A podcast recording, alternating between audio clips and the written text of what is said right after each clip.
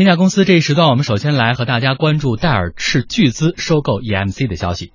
说到戴尔呢，我们首先会想到这是一家电脑经销商。不过从现在开始，戴尔成了一家科技含量更高的企业。去年十月份，戴尔开始酝酿科技史上最大的并购案，就是要用六百亿美元的天价收购 EMC 公司。现在，戴尔宣布这项并购已经完成了。并购完成后呢，公司的名称变成了戴尔科技。新公司总部呢将会从德克萨斯州搬到马萨诸塞州的霍普金顿，也就是 EMC 公司的总部。嗯，戴尔花大价钱买下的这家 EMC 是一家什么样的公司呢？它成立于一九七九年，是一家美国的信息存储资讯科技公司，市值大约有五百亿美元。公司主要为企业级用户提供云计算、大数据、安全 IT 解决方案等服务。旗下最著名的产品就是。VMware 虚拟机，而根据盖特纳的数据呢，去年它的市场份额是百分之二十九点一，位居业界第一。所谓的虚拟机，简单来讲啊，就是可以在同一台电脑上运行多套独立系统的工具。安装虚拟机之后，就可以在一台服务器上按照需求设置出很多的虚拟服务器。这对于数据的存储或者是云计算来说是基础性的工具。嗯，此前呢就有业内人士分析说，戴尔买下 EMC 主要的目标就是为了控制 VMware。不过呢，戴尔付出的代价是巨大的。戴尔之前通过发行债券获取了四百亿美元融资，用于收购 EMC，给自己带来了不小的负担。那么今年三月份，为了偿还巨额的债务，戴尔呢以三十亿美元的价格将旗下的 IT 服务部门整体出售。身背这么重的债务，戴尔收购 EMC 真的划得来吗？VMware 的 CEO 帕特盖尔辛格在上个月一个技术论坛上专门为此算了一笔账，而他的结论是，这次并购戴尔是不会亏本的。So essentially, the cash flow of EMC paid for all of the debt.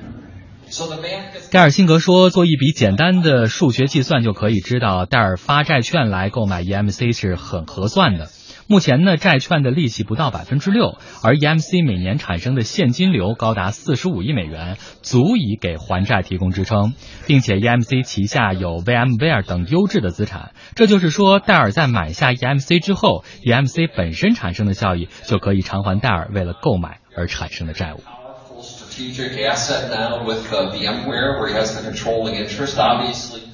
然而呢，看起来不差钱的戴尔在拿下 EMC 之后呢，终究还是要大裁员的。有消息人士透露，戴尔科技在收购了 EMC 之后呢，将裁员两千到三千人。这项裁员计划预计将在今年晚些时候开始实施。被裁汰的这些岗位啊，大部分在美国，集中在供应链和行政管理岗位，部分市场营销岗位也会受到波及。互联网学者李毅认为呢，科技公司进行大型并购之后势必要裁员，对于戴尔来说，这也不例外。在美国科技史上，所有的并购之后，它首先第一件事情，它就是裁员啊。首先第一呢，就是呃两家公司本身就有业务的合并的部分啊，所以两家公司啊，它收购了之后，它肯定有些重叠的部分，它冗员它肯定要是清除掉。第二个就是它要完成转型，某种上讲，它的这个整个的成本是很高的，所以它也要降低成本啊。所以目前来说，可以马上操作的就是人力成本。那我想这个可能是最基本的两个原因吧。嗯，在并购结束之后呢，VMware 还会作为一个独立的上市公司继续的存在。对于这个决定，他的 CEO 帕特盖尔辛格是这样解释的，我们一起来听一听。Obviously, you know what you've heard Michael say is two things about VMware. We remain independent, right? He's committed to supporting our. 盖尔辛格说，戴尔电脑的 CEO 迈克尔戴尔之前向他承诺，在并购完成之后，将会保证 VMware 的独立性，保护它的产业生态，确保快速增长。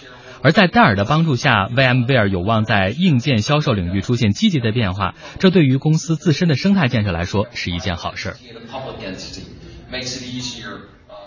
同时，我们看到互联网学者利益认为说，戴尔出手收购 EMC，依然在延续之前的私有化的思路，收购 EMC 是戴尔转型的重要一步。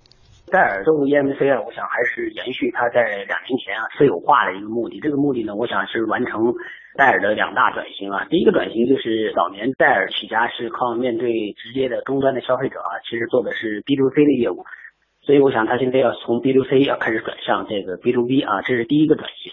那么第二个转型是什么呢？今天这个时代。要提供这个一站式的提供这种综合的服务的这种能力了，变成一个一站式的综合信息服务商啊。所以我想啊，两三年前这个戴尔的这个私有化啊，其实就是完成这转型啊，中间已经进行了一些收购。那我想这次豪赌啊，六百七十亿美金啊，我想是延续啊，他可能觉得之前的还不够啊，现在。呃，把 EMC 并进来之后，可能能完成自己的这个转型的梦想。嗯，你看现在整个的市场大环境是 PC 市场已经连续七个季度下滑，同时像服务器、存储还有网络硬件市场也是从一四年开始就一直是在这种下滑的状态之下。所以在这样的背景下，我们发现不少的这种 PC 巨头都开始寻求转型。李欣觉得这次戴尔和 EMC 的合并是不是能够实现外界所期望的这种优势互补？呃，这个问题呢，我觉得因为它比较复杂，它涉及到的比如云计算、企业级服务器服务以及虚虚拟化软件。其实咱们刚才说虚拟机，其实它不是硬件，是虚拟化软件，是一套工具。这个呢，说起来比较复杂，我简我尽可能用一种比较简单的来解释一下戴尔为什么花这么大的钱去收 E 收 EMC。嗯，这么说啊，第一个呢就是传统的 PC 巨头这几家，戴尔啊、惠普啊，中国也有联联联想啊，还有一家哎。PC 呢，现在处于下滑，下滑的很厉害，所以对于像戴尔这样的呢，它有一部分业务是企业级服务，就是企业服务器，除了 PC 之外，但企业级服务器它非常厉害，除了惠普就是它，因为它是很高端的这种很高端的那个，但是它现在面临很大的威胁，就是所谓的云平台。这个云平台具体说就叫公有云平台，就像这种亚亚马逊的 AWS，包括微软啊、谷歌啊、阿阿里云，现在势头也很快。它的特点是什么？所有的东西脱离本地机。完全是以分布式的这个方式，就是你企业所有的这东西，甚至你桌面都可以放到我公有云平台上。嗯，这个对于惠普是致命的打击，那就相当于惠普的这些硬件设备没用了。嗯，企业不用去购花大价钱去买你的这种塔式啊刀片的服务器，完全不用。那 EMC 有什么问题？同样。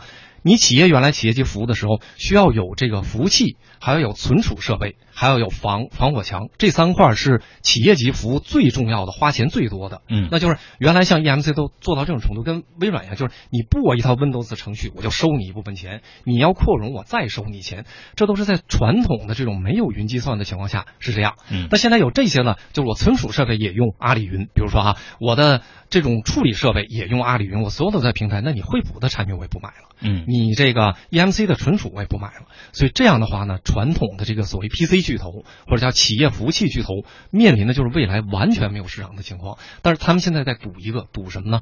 就是叫私有云加叫叫叫混合云。嗯，就现在有一种争论，就是说公有云有危险。公有云呢，就说你布到公有云以后，你你的所有的这个程序啊、处理器呀、细节数据都在公有云平台上。那公有云的运营商他可能会掌握。另外呢，它的防火墙是放到公有云上，就意味着它只要突破了公有云的防火墙，你的这个数据有可能就会被拿拿走。这样对于大企业呢，其实不放心这样。嗯，所以有另外一种做法，就是叫混合云，就是我自己。敏感的这些东西，我是用私有化模模私有化模块的方法，在我自己的这个类似局网，在这个范围，我的防火墙安在它外面。嗯，但是呢，公用的服务对用户的服务呢，放到公有云上，这叫混合云。现在争论的非常厉害，但是呢，像亚马逊啊、阿里云呢，就完全走的是公有云，因为他们要靠这个颠覆原来的，嗯，所以拼命的在做这个，已经这个巨头化已经占有市场非常大了。但是惠普这些呢，在赌另外一条路，就是我走混合云。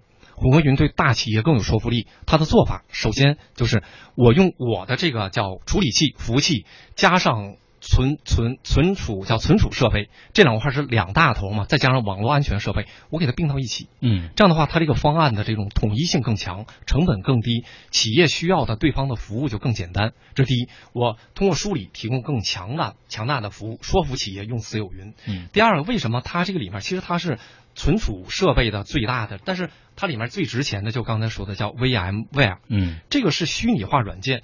虚拟化软件最厉害的地方是在于把企业的这个服务器做成一个小云。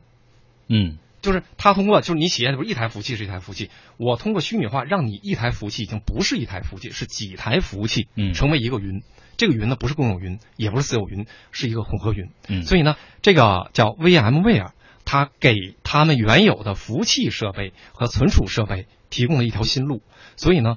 惠普要用这个赌，说将来大的企业叫企业级服务嘛，企业级服务不会完全走公有云的线路，嗯，一定会走混合云的线路。如果要走混合云的线路，那由惠普加 EMC，它混合以后带来的这个，就是在混合云的产业里是一个巨无霸的产业。嗯，企业要找，就是我我不做公有云了，我一定要找惠普加 BMC。嗯，好的，谢谢李欣。